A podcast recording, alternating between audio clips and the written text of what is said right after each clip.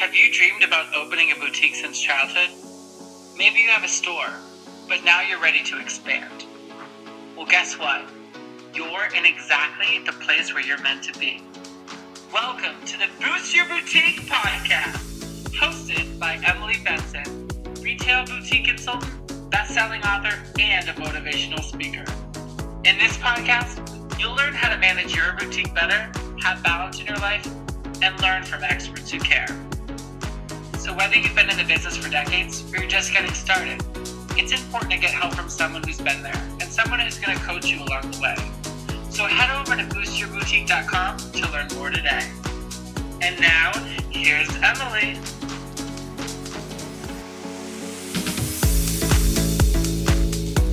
Hello, hello, hello, and welcome back to the Boost Your Boutique podcast. I'm Emily Benson, your host and best friend on this journey through Boutique Land. This week, we're going to talk about ways you're losing money in your boutique business, which I don't laugh lightly about because I know that this is a serious topic when it comes to talking about your boutique. But I want to take it lightly because at the same time, this is an exercise in mindset overall. I want to also make sure that you know you can always find me in a few other places, right? This is just one vehicle where I teach and train. You can also find me over on my Facebook page at Stylish and Successful. Just type that right in the search bar on Facebook. You'll find me there. You can also find me in my Facebook group called the Fashion Truck Tribe. Now, is it just for people who have mobile boutiques? No, not at all. It's named that because that was my first business, the fashion truck. And so it's just kind of like my tribe of boutique owners. And in there, it's a great community of other boutique owners, future boutique owners, and lots of direct sales, fashion owners as well. So I invite you to join me over there. I invite you to join me on my Facebook page where I do lots of Facebook Lives with great trainings. And you can also find a lot of those trainings up on my YouTube channel. If you just search for Emily Benson, you should be able to find me. All right, now on to places you're losing money in your boutique business. And I said, these are hidden ways because so often when I start working with a client one on one, what happens is literally after they sign on with me, I say, give me all your numbers. especially if they've been in business for a while now. Most of my one on one clients have been in business at least a year, if not two, three, four, five, ten years. And so for me, it's awesome because I have this superpower in where I can look at people's numbers for their business and see through the numbers to where they might be losing money, where they might be giving money away, or they're just like leaving money on the table. All those things are just ways that we are not living up to our potential in our business. And so, one of the biggest ways I see so many boutique owners losing money is straight up in their initial margin. I've talked about this, I feel like about a zillion times, but I'm going to keep discussing it because it's so important. Listen, the only place you make money in your business is selling items. So, what that means is that you need to make sure when you are out there scouting for products that you are only buying things where you can get a high initial margin on them. Okay, so what is initial margin? The initial margin is the difference between the wholesale and the retail when you very first bring it into your store. Now, if you have a direct selling business, this is going to be a little bit harder because those are mostly set by your distributor. However, if you own a boutique, the deal is is you need to be between a 60 and a 75% initial margin. That's like I said, when you bring it in. Because what happens is over time, you're going to have to mark things down. You're going to want to run sales. And so if your initial margin isn't high enough, then at the end of the day, you're going to end up being below 55% margin, which 55% margin is where you need to be like overall for your year to be profitable. Ooh, pretty good, huh? I just gave you some really good advice, really good free advice.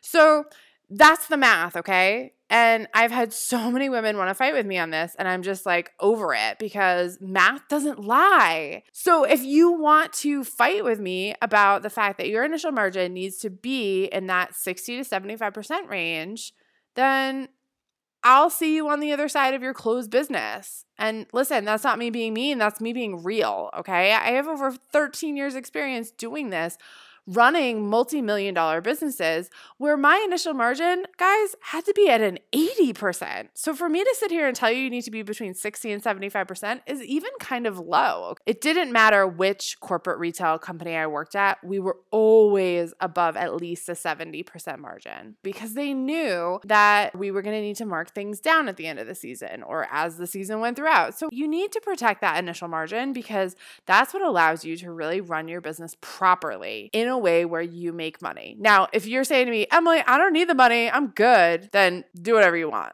How are you going to get that? initial margin high. What I always advise people to do, and this entire outline and format is in my book, The Ultimate Boutique Handbook, available on Amazon. All of this is in there. I always advise people to have a retail price structure and where they outline everything they're gonna sell. You write down dresses, skirts, tops, necklaces, earrings. And next to that, you write down what you feel like your ideal customer will pay for it at retail. Then you can work backwards. So when you go to shows, when you're on the hunt for great merchandise, all you have to do is have that retail price structure in front of you and say, all right, I love that dress, but you know what? It's triple the price that my customer would pay for it. And so I can't buy it. If you don't have a plan, then you're planning to fail. And so by having that retail price structure, guess what? You have a plan. It's so important to go in with a plan because if you've ever been to a trade show, I mean, I love shopping just as much as you do. But those trade shows wear me out. I used to have to like take a nice long lunch. I wore sneakers, obviously cute ones, but like there need to be some good footwear involved, lots of water, a little bit of coffee. It's exhausting. So if you're walking through the show and you're so tired, then you're not going to be on point to make good decisions. So make sure you have that plan there with you and know what prices you need to pay. The other thing I want to do a gut check here with on your initial margin is that you may need to check in with your mindset. I find so many women are just not charging enough for their goods. They're underpricing themselves and they always seem to have an excuse for it. They're like, my store's in a really small town. So people in my small town won't pay what you think they'll pay. And I'm like, well, have you tried? Inevitably, the answer is no. When you make the excuse that people won't pay what you deserve to be paid, then again, you're planning to fail. If you decide that, oh, I live in a small town and so people don't want to pay this, guess what? There's people from outside your town that are going to come shop with you. I think you'd be surprised that more often than not, women in your town will pay the prices that you charge because they see the value in what you do and they see the value in your clothes. I need to stress this like 10 times over. Stop making excuses for not charging enough because it's a mindset play. It's you saying, I'm not worthy of charging what I need to charge. And in my book, that is not what a powerhouse businesswoman like you would do. So own up to what you need to charge, make sure that your margins are on point, and if you can't do that, then I'm to be really sad to see you go out of business. If you're saying, Emily, my margin's on point, I got you, Let's move on to the second one, okay? This is something that plagues a lot of women. I see boutique owners giving too many discounts. Seriously, too many discounts. And what do I mean by discounts? I mean, when your cousin comes in to shop and they're like, oh, can you like give me, can I just get like 10% off on this? And you give it to them. Or someone comes in with a coupon from like a year ago that's expired and they're like, but you know, I just, I have been so busy. I haven't been able to come in. Can you just honor this coupon? And you say yes. Or maybe someone sees you're running a discount in your store, but it's not applicable online. But online, they write you an email and they say, Well, I know it's running in your store. Can't you just honor it for me online? And you're like, Yes. Okay. No is a full sentence. Number one. And every little discount that you give adds up. This is what happens is that over the course of the year, you constantly give these little discounts here and there. And by the end of the year, you've given away like $5,000. Seriously check yourself before you wreck yourself on discounts, okay? They will be something that is so hidden because you decided to say yes and you wanted to be nice and you wanted to be the the super fun business owner. But guess what? Doing that is going to crush you. That extra $5,000 could have, I don't know, paid off your credit card or sent you on a vacation or bought you part of a new car for a down payment. Like, I don't know what your dreams are, but what I know is that that $5,000 could be in your pocket. And it's okay to say no. You're running a business, okay? Let me tell you, if you asked a guy if they would give those discounts, I guarantee they'd be like, no.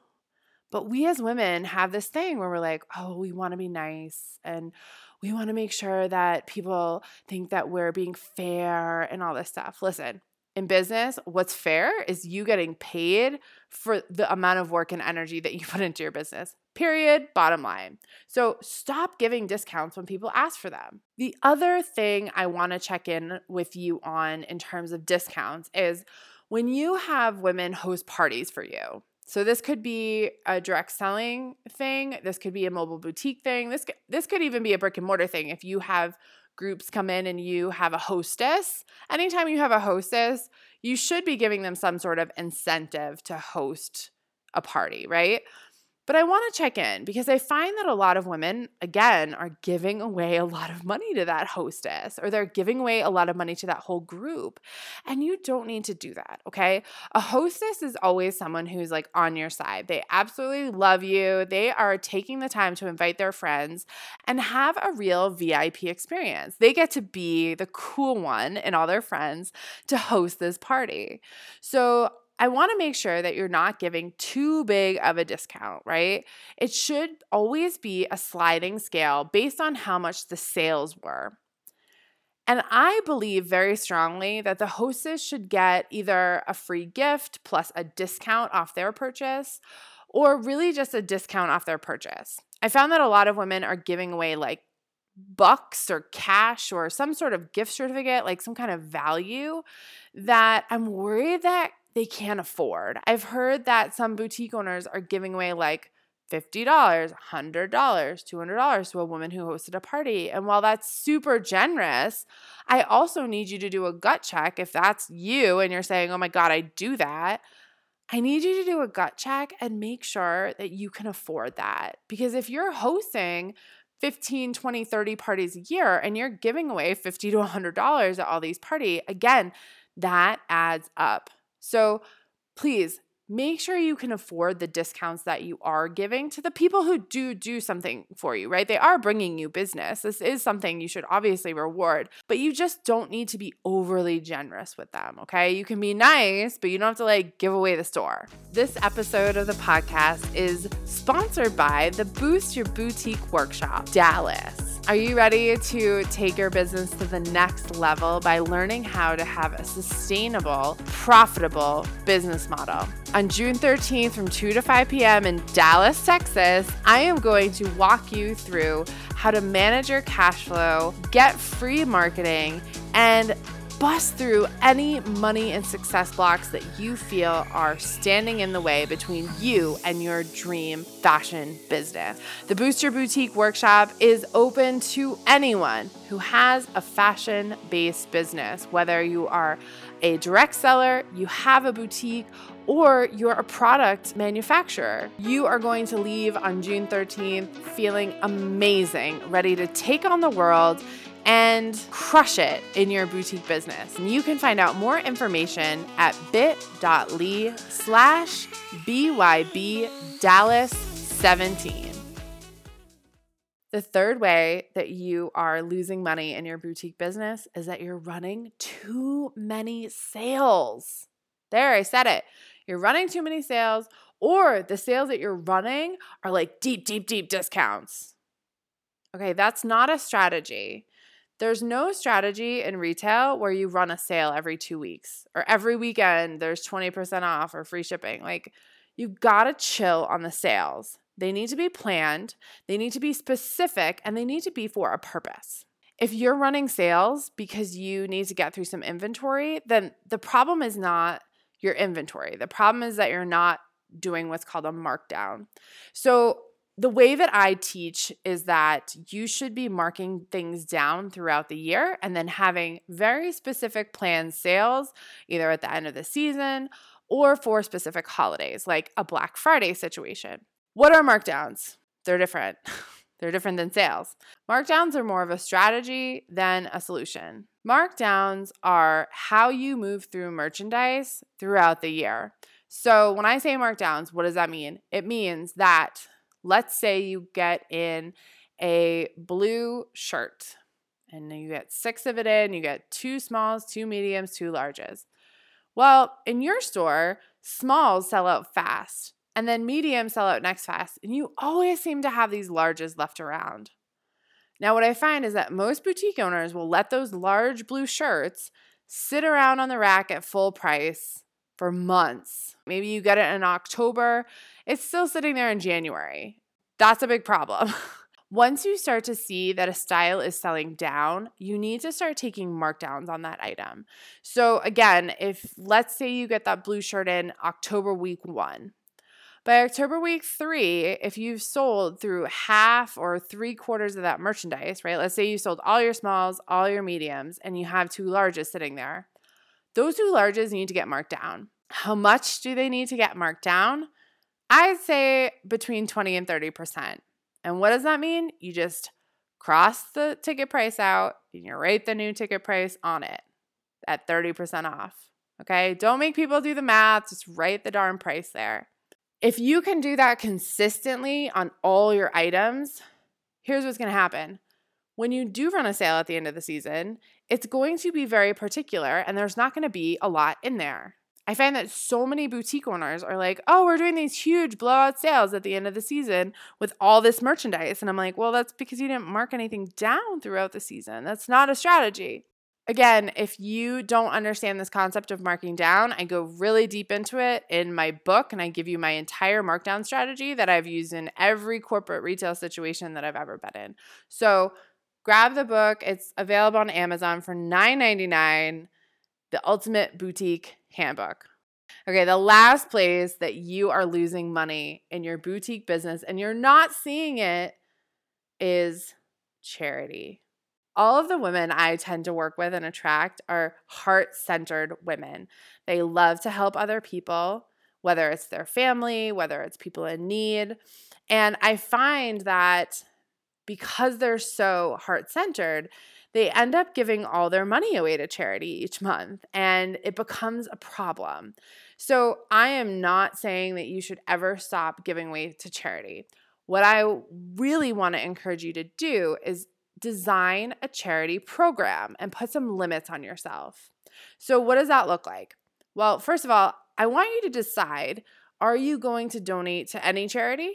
Are you going to have limits? Like, do you have a charity that you really, really care about and that's going to be your charity forever or for a year? Or maybe you do monthly charities that you donate to? That's something to think about, right? What is your personal belief on on giving money as a philanthropist. That's the first thing to decide. The second thing to decide in your charity program or your philanthropy program, we'll call it, is how much you're going to donate each month. I don't see women putting limits on this. You can do this two ways. You can decide that it's going to be a monthly limit, which I find is what most corporate retailers do. They say, okay, we have either a monthly or a quarterly budget, and that's how much we give away depending on who comes to us to ask for money. Or you could say that you're going to do a certain percentage of sales, a certain percentage of sales at an event up to X amount again, it's all about putting the limits on how much you're to give away because really guys, at the end of the day, you need that money to run your business. So if you're to give away all your money to charity, then like win the lottery and become a full-time philanthropist. It's like it's not possible. What happens when you put this limit on how much you donate is that on May 30th, when someone comes knocking or walking into your door and saying, Hey, we need money for Girl Scouts, you can say, Oh, you know what? We are tapped out this month. We have hit our monthly budget. Can you come back next month? Because we have room for you next month. Again, it's all about putting the limits on it. It's not saying that you're going to say no. It's you're going to say, "Well, we can, but what is your policy?" The last thing you want to think about in this whole scope of being an amazing philanthropist is how you're going to pay your charities and by when. And I find that in a lot of cases, people who need money for their cause will say, like, oh my God, well, I need the money by like the end of the week. And then they come to you and they're like, hey, can you just like write me a check right now? Or like, oh my gosh, we need you to donate something, the things tomorrow. And you end up being like, um, okay, like running around, sending your check, like making sure it gets places on time. And you're doing these people a favor. Okay. So if you're going to do a charity event, what I'd love for you to do is just be very upfront with the person who's hosting or with the charity that you're working with and say, listen, after we do an event, it's 15 days after the event that we send you the check. Because really, also, you've got to think about that if you're taking mostly credit card sales, or maybe it's something that's based around, let's just say it's based around an event that you're hosting you know that your credit card sales might not hit for up to four days in your bank account. So, like, you're going to end up putting that money out before you can even get it in your bank account, which seems kind of silly because then it's not really based on the sales, right? It's not like pulling from that actual pool of money. Be really upfront. If you want to, with events like that, say, you know, up to 10 days after you host the event, you'll get a check in the mail or you can come by and pick up a check within four days of having your event, something like that. Again, you want to basically write a charity policy for your store. So if someone new came into your store, they know exactly what your guidelines were. So the big things you want to think about when you design your philanthropy program for your store is what kind of charities do you work with? What's the monthly limit? What's the event limit that you pay out to these charities? And how you'll pay them and by when will you pay them. Those are the big things that you need to think about. Again, I am not saying that you should not give away money to charity.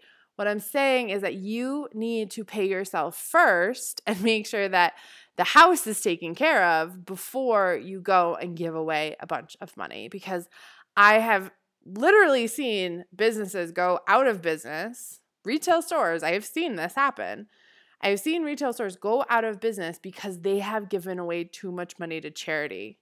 And there was other things involved, you know, they weren't charging enough, they didn't have good traffic, but at the same time, they weren't concerned about paying themselves first and making sure the house, the store was taken care of. So please put yourself first.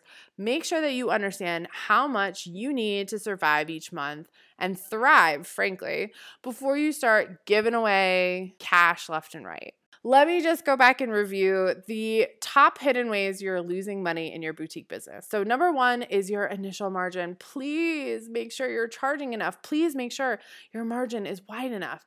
You need to survive. That is my goal for you in everything I do. So, please, that is the easiest place to go back and find some money. Two is you're giving too many discounts. Just listen, no is a full sentence I say that all the time and I mean it. You don't have to give an excuse. It's just, no, I'm, we can't do that.